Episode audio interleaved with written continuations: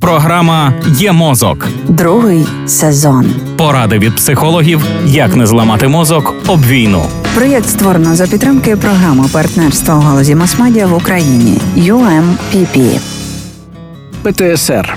Скільки українців і українок можуть постраждати від посттравматичного стресового розладу, ще невідомо, бо синдром проявляється тільки через три і більше місяців після пережитих травмувальних подій. Проте психологи відзначають, що вже отримують багато запитів зі симптомами, які підтверджують посттравматичний розлад, як у жінок, так і в чоловіків. Під час війни кожен і кожна з нас більшою чи меншою мірою перебуває в зоні ризику, переживає травматичні події. Важливо вчасно навчитися розуміти симптоми посттравматичного стресового розладу, щоб допомогти собі або своїм близьким. І найчастіше питання: чи всі люди, які пережили травму, мають ПТСР?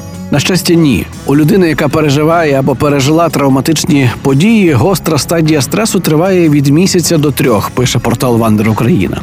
Після чого може з'явитися посттравматичний стресовий розлад, але не обов'язково. У дослідженні Українського інституту психології імені Костюка зазначено, що 30% людей після пережитих стресових подій зіштовхуються з ПТСР, з яких 20% залишаються в посттравматичному стані і потребують глибокої психотерапевтичної роботи. Чи потрапить людина в ПТСР чи ні, залежить від стресостійкості, так званої резильєнтності. Також на це впливає середовище, у якому перебуває людина, досвід, уміння впоратися зі стресовими чинниками і багато інших нюансів.